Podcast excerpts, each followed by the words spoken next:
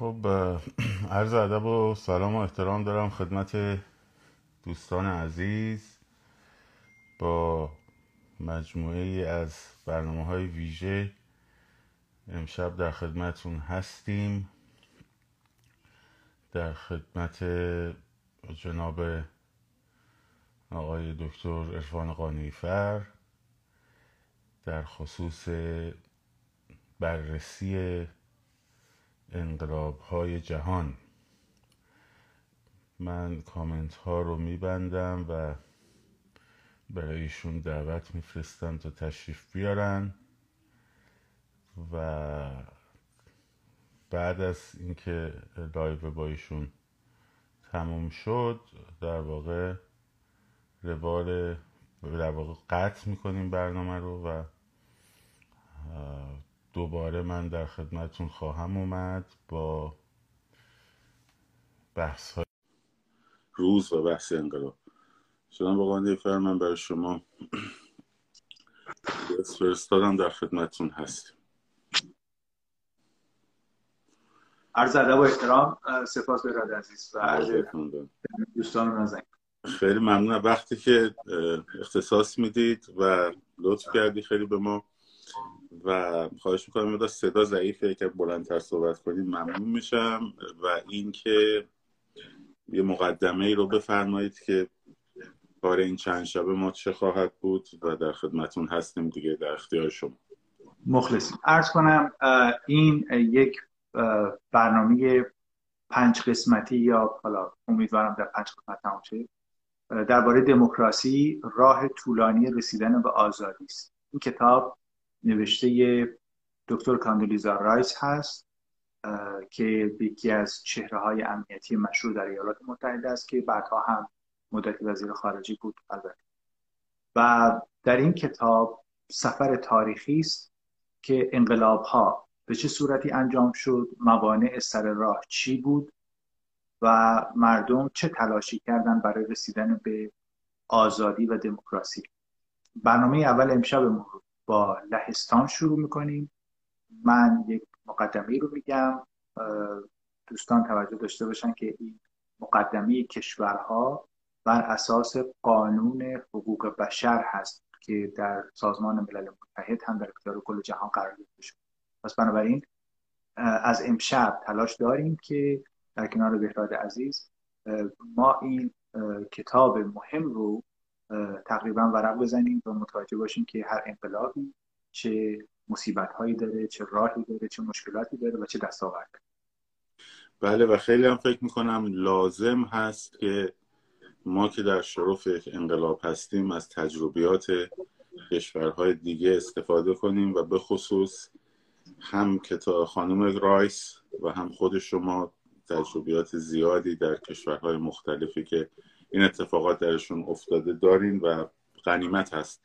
من در اختیار شما هستم و شما بفرمایید دیگه. من سکوت می‌کنم. عرض کنم بیانیه جهانی حقوق بشر که توسط مجمع سازمان ملل در سال 1948 پذیرفته شده یک فهرست حقوقی رو مشخص کرده برای تمام افراد داخل کره زمین که قابل انتقال و قابل بحث هم نیست بلکه هر کسی در کره زمین حق حیات حق آزادی حق زندگی و در واقع امنیت فردی داره.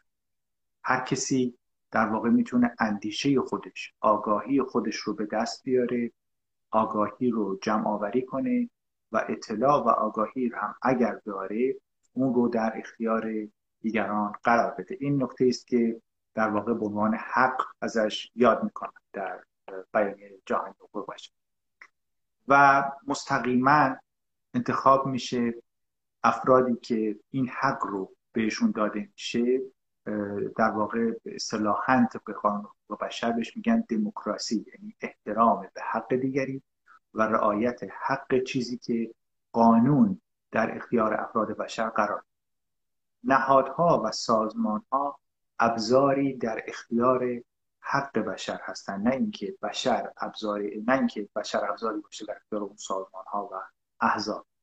و کلهم رهبرانی که دارای تفکر استبدادی خودکامگی هستن کمترین احترامی برای دموکراسی ندارن حالا چه این استبداد دینی باشه چه دیکتاتوری نظامی باشه و چه بقیه دیکتاتوری هایی که دوستان نازنینی که در این صفحه هستن از من بهتر بلدن که بسیاری از این استبدادها چطوری از بین برده شد. و تابع مردم نیستن. احتیاج به مشروعیت و بر حق بودن هم ندارن. کمترین احترامی به دموکراسی پارلمانی انتخاب رأی صندوق رأی ندارن و مثلا نمونه استالین بود نمونه پولپوت بود موسولونی بود هیتلر بود و در تاریخ ولایت مطلقه ها هم خب می‌تونیم خامنه ای رو اسم ببریم یا ابوبکر بغدادی رو اسم ببریم یا بن رو اسم ببریم که اینا تصورشون بر این هست مثل نازی تبلیغ برای خودشون می‌کنن و میگن ما با خدا رابطه داریم و چون جامعه مذهب زده است یا به عبارت درگیر خرافات و مفهومات هست لاجرم چشم میپوشه به اون حقوق بشر و اصولی که در اختیارش هست و می‌تونه ازش استفاده بکنه. و اینا میان و اون رو میبخشن به خاطر اون تقدس فرضی و ذهنی که در ذهنشون هست. و صد درصد شرکت کنندگان واجد شرایط در هر انتخاباتی حق دارن که صد درصد برنده و یا شکست خوردی خودشون رو معرفی کنن این چیزی که قانون حقوق بشر در اختیار ما قرار داده. و اگر درک و فهم ما از دموکراسی این باشه که ما تلاش باید بکنیم که بسیاری از این چیزها رو در نظر بگیریم. بسیاری از مشکلات ما حل میشه. فارغ بودن از استبداد در بسیاری از کشورهای جهان یک راهی رو پیموده و این راه صرفا این نیست که مثلا ما رفتیم یک رژیم سرکوب کردیم سرنگون کردیم پایهاش رو لرزان و سست کردیم. یه همه چیز درست میشه و اتوماتیکی ما به حقوق بشر می‌رسیم و به آزادی در لایو قبلیمون یک سری چیزهایی رو من بیان کردم که تهدیدها و ویروس ها چی هست. در کتاب خانم رایس اشاره به این میشه که اصرار کردن برخی افراد خودشیفته یا خود رهبر پندار برای حکمرانی بدون جلب رضایت و موافقت جامعه این خطرناک است در لهستان این اتفاق رخ داده که یک سری افراد بدون رعایت زمانت آزادی اومدن فکر کردن رهبری حق خودشون هست و صدای حامی عقیده دموکراسی هم کمترین احترامی براش قائل هم خب هرچی حمایت از دموکراسی رساتر و بلندتر باشه در نتیجه شک و ناباوری کمتر میشه. و مسئولیت بیشتر میشه. برخی وقتا یک کسی رهبر هست اسمن ولی حاضر نیست مسئولیت قبول یعنی مثلا به مثال در کشور ABC این شخص معتبر هست بین یک جامعه فلاحج ولی حاضر نیست مسئولیت قبول ریسکش هم نمیپذیر یا خیر یکی دیگه میگه من مسئولیت قبول می‌کنم. ولی احترامی برای دموکراسی قائل است یعنی برای رقبایی که با ایشون وارد یک رقابت بشن میدان رأی تعیین بکنه این انتخاب ایشون پرهیز داره. چون می‌دونه انتخاب نمیشه یا مقبولیت و مشروعیت نداره این خطرناکه که این رو لهستان تجربه کرده. نیازی نیست ما این رو ایرونی دوباره بریم از نو. راهی رو که یک گوشه از بشر در یک جایی از جهان رفته ما هم دوباره بریم همون راه رو تکرار بکنیم. نه اینجا می‌تونیم یاد بگیریم که رهبر ما هر کی هست مسئولیت پذیر دو خودش رو در چالش انتخابات قرار میده. سه احترام برای اصول دموکراسی قائل یا نه. این ستا رو باید بی تعارف با همه داشت. هر کی هر شخصیت. حالا اگه طرف مثلا با مثال خیلی مقبول ماست و ما فکر می‌کنیم که بیاد همه جا گل و بلبل و سنبول خواهد شد ایشون هم باید از همون ستا عبور کنه. که آیا احترام به دموکراسی داره؟ آیا احترام به حقوق بشر داره؟ آیا رأی و صندوق رأی رو میپذیره یا خیر؟ این نکاتیه که ایشون در اون بخش لهستان بهش اشاره کرد. و نکته بعدی چوب بست و پایه دموکراسی توازن لازم که در چند حوزه و قلم رو ما باید این توازن رو رعایت بکنیم. در ایران ما هم طبعا باید هم مسیری که مثلا لهستان رفته رو ما مثال بزنیم. یکیش قدرت قضایی هست که وقتی رژیم چنج صورت می‌گیره تغییر رژیم صورت می‌گیره این قدرت قضایی با کیست؟ آیا قدرت قضایی با همین ملایانی که شب و روز حکم اعدام جنایت و قتل و اینا رو صادر می‌کنن هست؟ یا ما باید یک انجمن حقوقدانانی داشته باشیم که موقتا تا پارلمان میاد و رأیگیری میشه و مردم انتخاب می‌کنن و غیره این قدرت قضایی رو در اختیار این افراد حقوقدان و آشنا به حقوق بشر می‌تونن به بگیرن.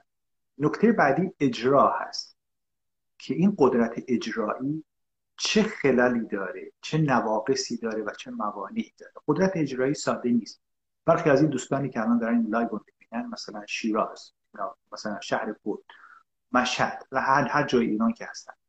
فرض دو محله رو دارن اداره می‌کنن کنترل می‌کنن برنامه‌ریزی می‌کنن هرچی دوستان عزیز می‌دونید که قدرت اجرایی دو محله چه سختی هایی داره؟ این رو چندین برابر بزرگتر بگیرید در مقیاس کشوری. قدرت اجرایی از فاصله فروپاشی تا فاصله تشکیل دولت. این فاصله دوران انتقالی بسیار خطرناک است. و از همین الان بهتر ذهنتون رو آماده بکنید که این کار در واقع مردهای قوی می‌خواد. با آدمهای ضعیف دیکتاتور منش بی باور به حقوق انسانی و در واقع جزم باور و دیکتاتور نمیشه این راه رو این راه خطرناک این راه پر چاله است پر نشیب و فرازه بفهمید و زنان قوی می‌خواد.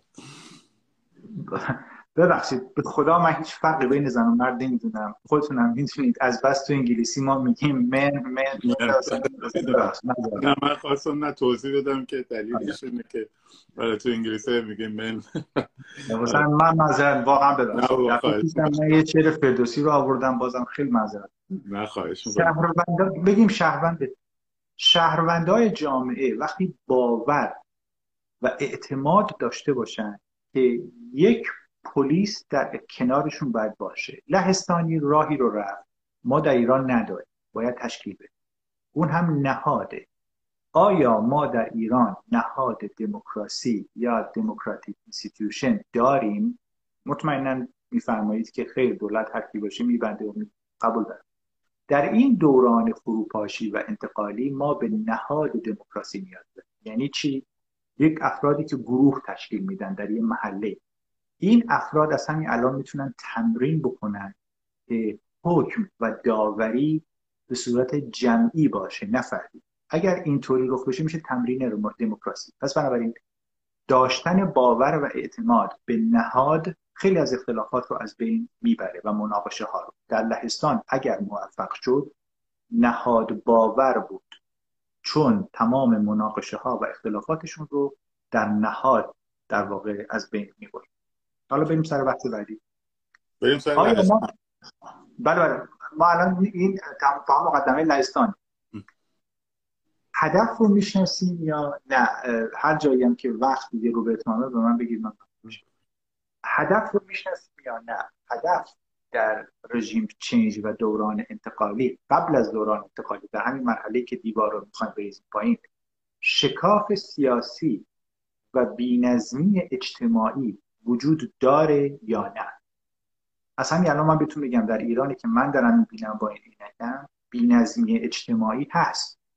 ولی شکاف سیاسی و امنیتی اگر نیست هنر شرکت کنندگان در اون رژیم چنجی که اونو به وجود بیاره. شما در ایجاد شکاف می‌تونید دیوار رو بریزید پایین. پس فقط بینظمی جان بینظمی به معنای امنیتیش نه به معنای دیگه معنی دیگه تو ذهنتون نباشه. بینظمی اجتماعی یعنی یه گروه از اجتماع معترضن یه گروه از اجتماع ساکتن یه گروه از اجتماع همراه با استبدادن چون اون شرایط رو قبول می‌کنن. حالا به نفع شهر هر چیز. این سه نشیب و فراز رو بشناسید.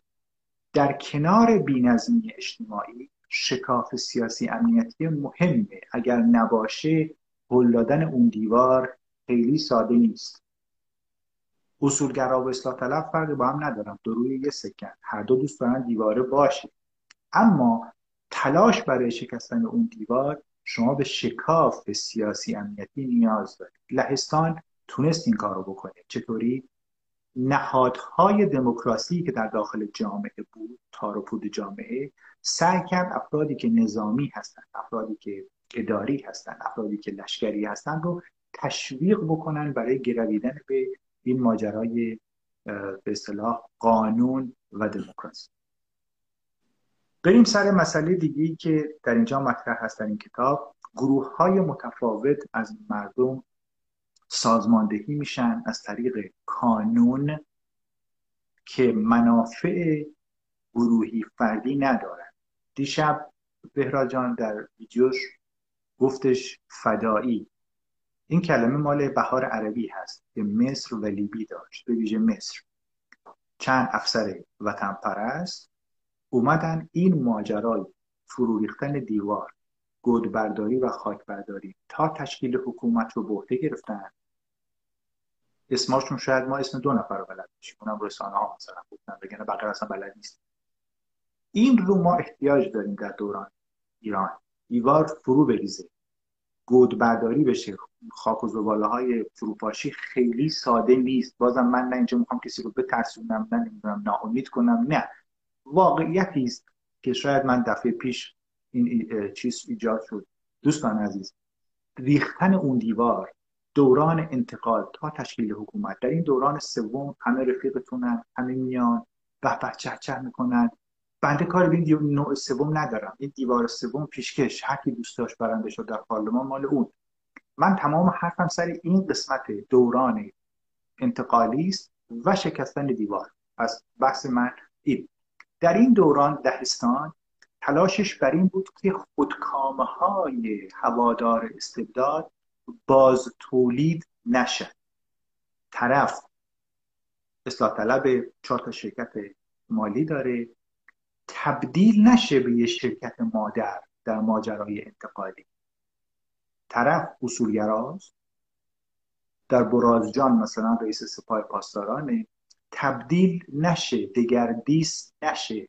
به شخص دیگه ای در ماجرای انقلاب این وظیفه شما هست. پس اینکه بهتون میگم در دوران انتقال نشیب و فرازها و موانع رو بشناسید یکی از اون موانع باز تولید خودکامه ها و استبداد هاست که در لهستان اومدن این کار رو به این صورت انجام بدن که دموکراسی حرف اول رو بزنه. چطور؟ نظم رو برقرار بکنه زیر سایه قانون. او قانون موقتی که حکومت انتقالی رو داره حمایت می‌کنه. و اون سطح در واقع ناخالصی ها رو مشخص کرد در دموکراسی لهستان. و بعد یک رژیم استبدادی وقتی زوال پیدا می‌کنه و فروپاشی می‌کنه نهادهای سابق میان به تدریج محو میشن. مثل دوران کمونیستی مثل دورانهای دیگه. تعجب نفرمایید اگر نهاد ملا فردا رشا ستیقه اومدن داخلی زوب شدن در داخل این حرکت شما. اونجاست دوباره تاکید می‌کنم. اونجاست که چرخه اصلاحات و سرکوب باز تولید میشه. مثلا یه محله فرض بفرمایید اینجا من میگم احمد آباد مثلا شاید محله هم وجود خارجی نداره. در مثلا شهر کرد چون اون گروه زوب شدن در داخل این شروع می‌کنن به حمله مثلا به یه محله دیگه. اون ایجاد آنارشیسم می‌کنه نظمی اجتماعی غیر قانونی کنه در داخل جامعه. اون خطرناک. اون وظیفه همین برای بچه است که محله ها رو دارن کنترل می‌کنن یاد بگیرن که پافشاری بر اصل قانون اجتماعی در دوران انتقالی باعث میشه که این خصیصه دوباره باز تولید نشه. اگر باز تولید بشه ما 43 سال دیگه گرفتاریم. ما یعنی باز تولید استبداد یکی از همین نشیب و فرازهایی که خدمتتون عرض بعد همینجور میگیم تو صفحات بعدی در سال 1989 من دیگه عرایزم رو تمام کنم مردم لهستان دستموزشون رو گرفتن به چهاره پایداری یعنی محکم وایسادن سر چیزی که می‌خواد دو شناخت سه باج ندادن به اون گروه استبداد قبلی. چهار هدفشون روشن و مشخص بود. می‌گفتن ما دموکراسی می‌خوایم. تمام. در شرایط فعلی در ایران شما رسانه ها رو در نظر بگیرید که مغز شما رو بمباران می‌کنن هر روز. هر ساعت بعضی وقتا هر 24 ساعت بین 17 هزار تا 29 هزار کلمه رو در گوش شما فرو می‌کنن. خوب یا من الان با شما تا 24 ساعت آینده حرف بزنم از دهن بنده بین 17 هزار تا 29 هزار کلمه میاد بیرون. خوب و بدشو شما در طول روز به طور مینیموم با 20 تا 25 هزار لغت سر کار دارید. از این رسانه ها مرتب در گوشتون. قدرت تجزیه و تحلیل و عقل گروهی شماست که شما رو هدایت نمی‌کنه به سمت شایعه هایی که استبداد توسط نهادهای امنیتیش تولید می‌کنه. این در لهستان چطوری مراعات شد؟ گفتن هرچی از طرف کمونیسم میاد ما باور هرچی از طرف متمردین و نارضایی ها میاد ما باور نمی کنیم. ما فقط حرف نهادها رو باور می‌کنیم موفق شد. الان هم خدمت شما میگم. هر آنچه نهادهای تبلیغاتی رژیم میگه باور نکنیم.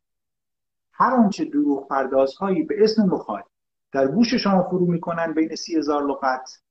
نمی‌تونم بگم باور نکنید چون بالاخره فارسیه دیگه خب شما میشنه اون قدرت تجزیه و تحلیل نهادهای خودتون رو باور کنید و تحلیل کنید که موفق باشید. وگرنه بهراد عزیز فکر کنم چهار پنج شب پیش بوده اشاره کرده یک سری شایعات. مثلا یه شایعه ای رو طرف شنیده پیام میفرسته اسرا ابرام اطلاع رسانی کنید خیلی خوب اطلاع رسانی مثلا شد حالا.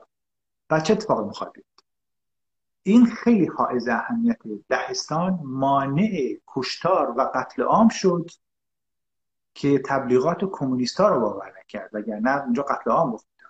شما هم در ایران دوستان دارید یک دیواری رو فرو میپاشید. این دیوار دیوار ملا است.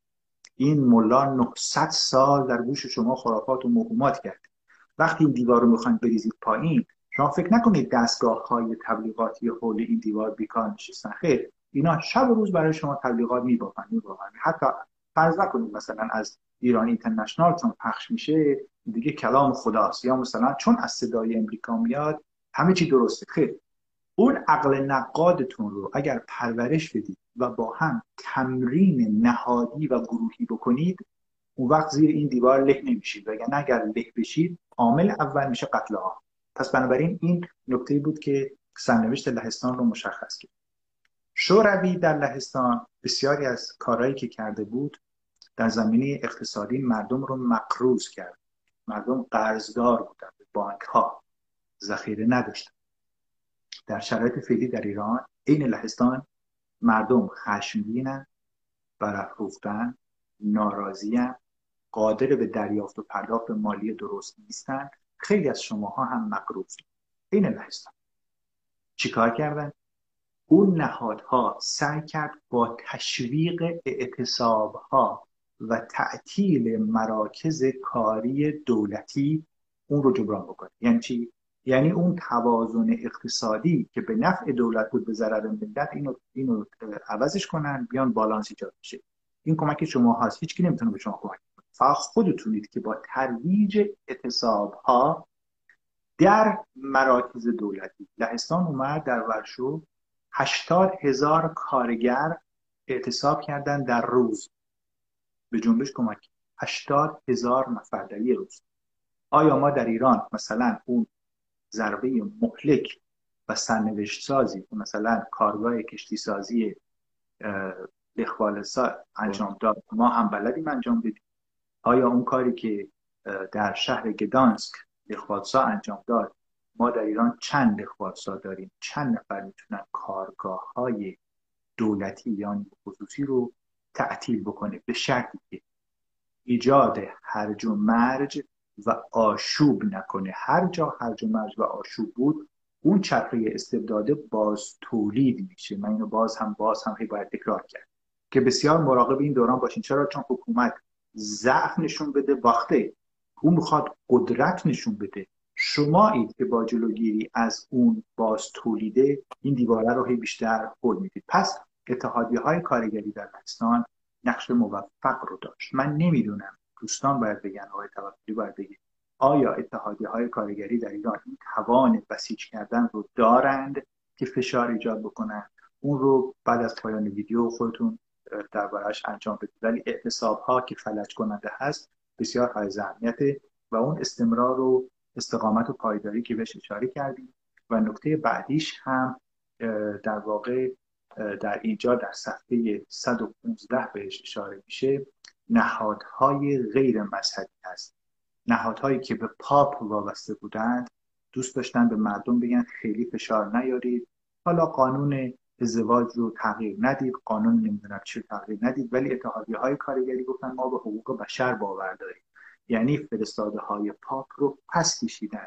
شما هم آیا توان دارید که اون فرستاده های ملاها رو پس بزنید؟ این خیلی حائز اهمیت من اینجا دیگه کاری به دینداری و غیر دینداری و مذهبی نیست. اینجا بحث سر اینه. شما یک اپوزیسیون تشکیل می‌دید که تبلیغ حکومت رو می‌ذاره کنار و تبلیغ ایدئولوژی رو می‌ذاره کنار. یعنی یه چیز خیلی باریک شما اینجا دارید.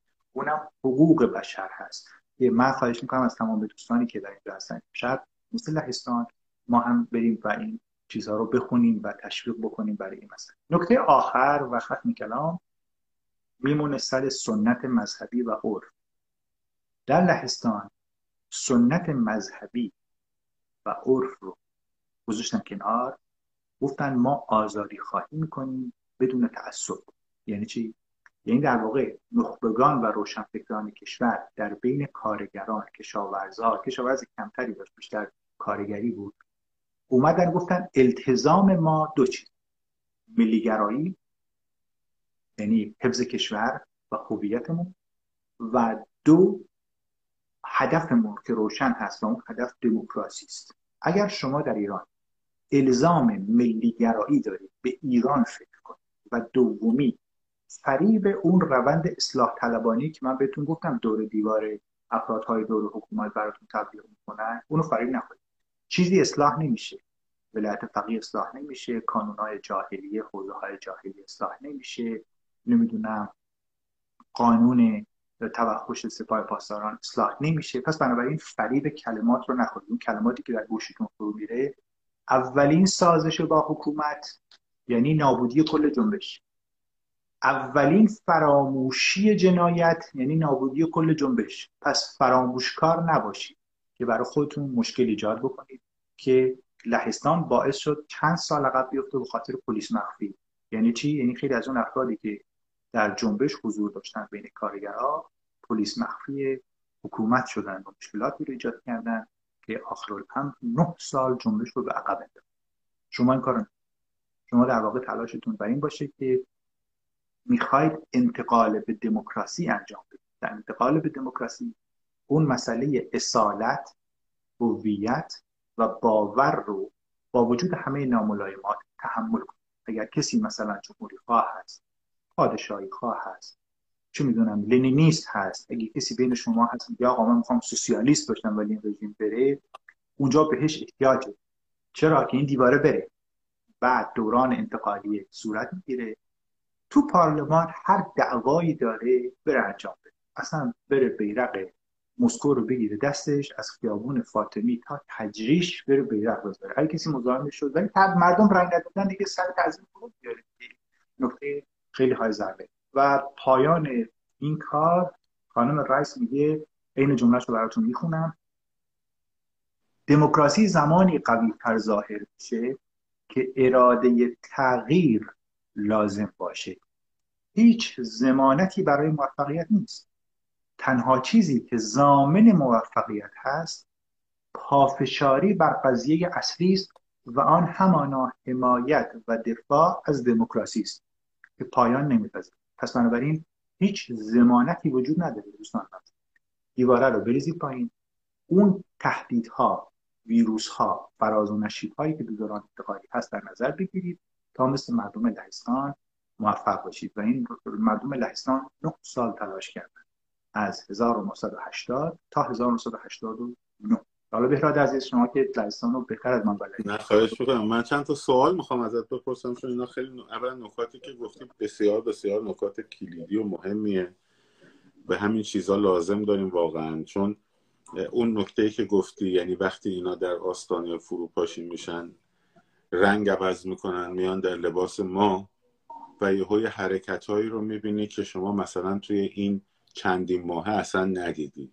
یه شعارهایی رو می‌بینی که توی این چندین ماه اصلا نشنیدی.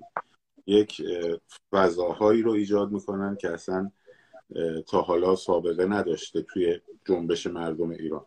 و این خیلی نکته مهمیه که باید حواسمون بهش باشه که فریب نخوریم. فقط من توی این مقایسه ای که خب حتما لازمه که بشه برای اینکه شما بیشتر توضیح بدین. ببین صحبت نهادها رو که کردیم خب اتحادیه های کارگری در لهستان خب خیلی قوی بودن دیگه و یک انسجامی هم به وجود اومد بین اینا و مردم. به قول شما نه تبلیغات حزب کمونیست رو قبول می‌کردن نه هیچ حرف دیگه ای فقط حرف این نهادهایی که به اصطلاح سرآمدشون هم اتحادی های کارگری بود که نهایتا لخوالسا هم از همونجا اومد اینها رو فالو می‌کردن. الان در ایران ما خب این نهادها وجود خارجی ندارن یعنی دارن منتها توسط دولت طی این سالها مثل خانه کارگر مثل خانه موسیقی مثل خانه سینما. اینا اصلا در اختیار خود نیروهای امنیتی یعنی آدماشون هم نیروهای امنیتی هستن.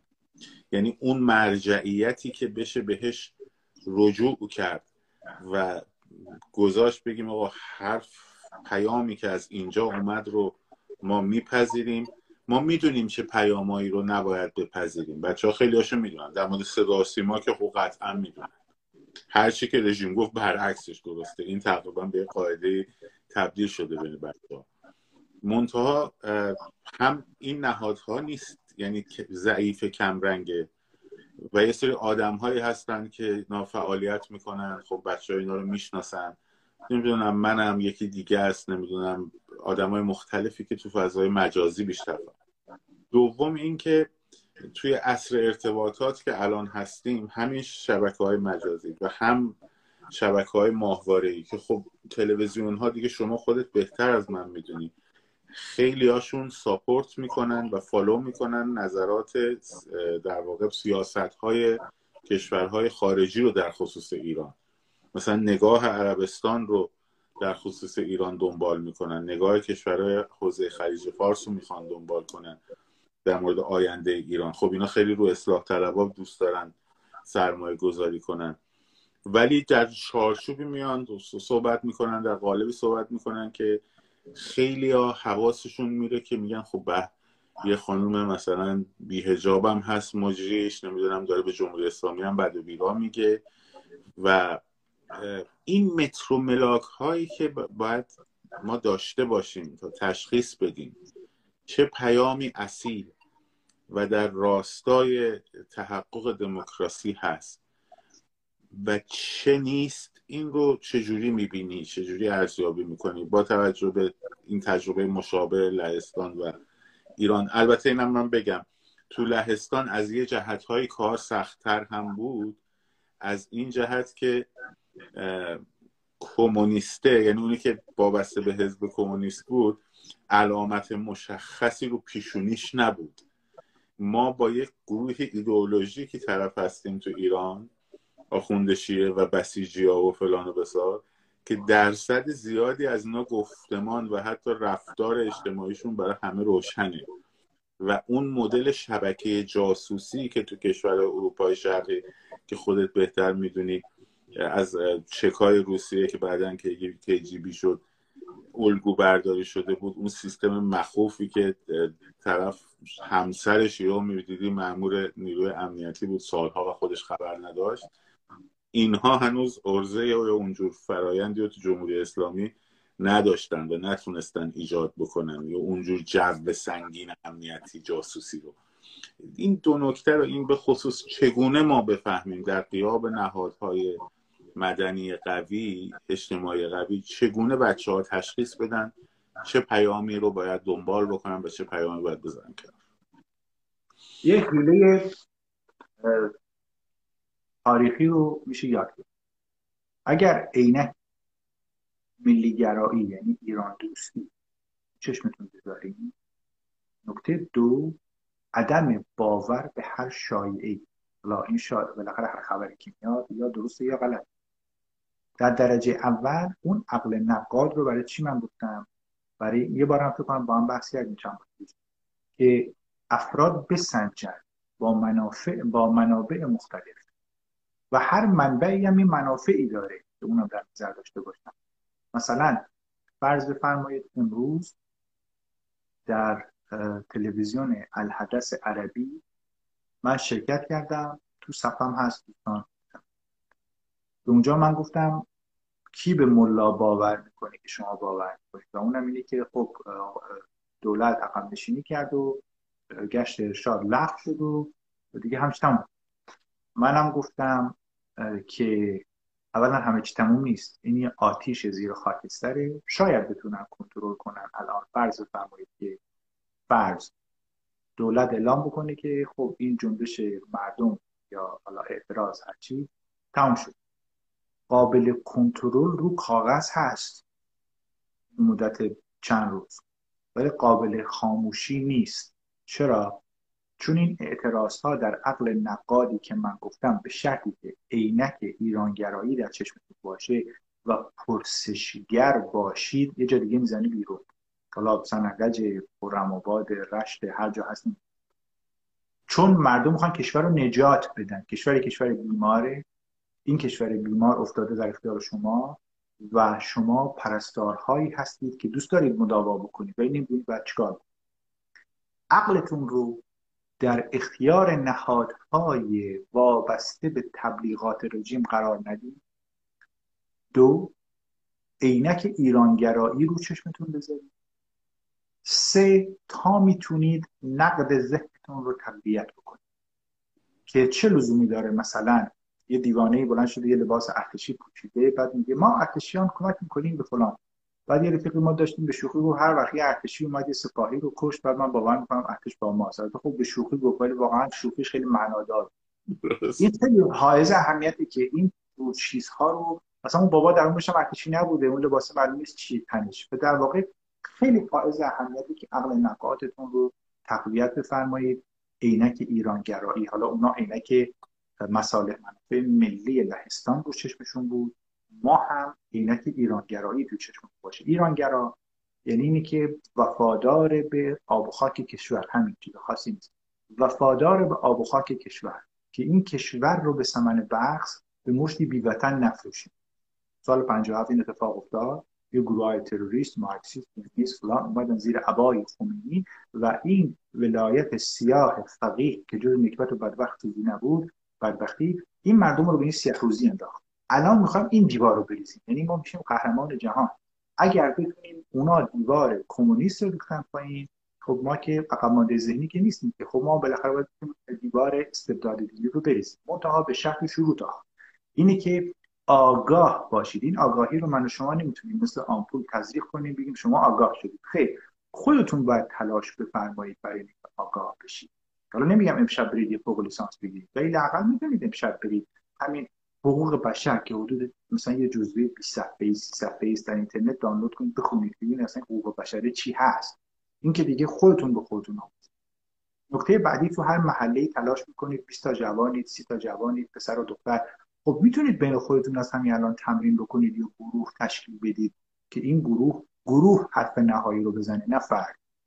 یعنی خودتون باید تلاش بکنید. این دیگه مثلا از امریکا نمیشه. یه قرص بگیم اینو بذار زیر زبونت فردا میشه دموکرات. خیر. تلاش باید بکنید که فرهنگ دموکراسی بیابید اینو دیگه من فکر کنم انقدر این نسل باهوش هست که خودش بهتر می‌تونه کار انجام خیلی خیلی ممنون از شما. جلسه اول خب یه مقدار مقدمات هم لازم بود. خیلی صحبت صحبت ارزشمندی بود. واقعا تشکر می‌کنم. فردا شب کجا می‌برید؟ امشب لهستان بود که خوشحالم که تونستیم اشاره کنیم به نکات مهم کتاب. فردا شب میریم به بهارک که این خیلی مهمه که چون من خودم شاهد لیبیش بودم من اینو برای شماها بگم که حاکم زبان نفهم و چشم کور و گوشکر چطوری استبداد رو تا لحظه آخر می‌بره که فروپاشی کنه. چون حکام مستبد معمولا هم گوشاشون کره و هم چشاشون نابین ما فردا شب میریم به سفر بهارت. خیلی ممنون از شما سپاسگزار از وقتت و فردا شب همون موقع در خدمت هستیم. از ادب و احترام پاینده قربان.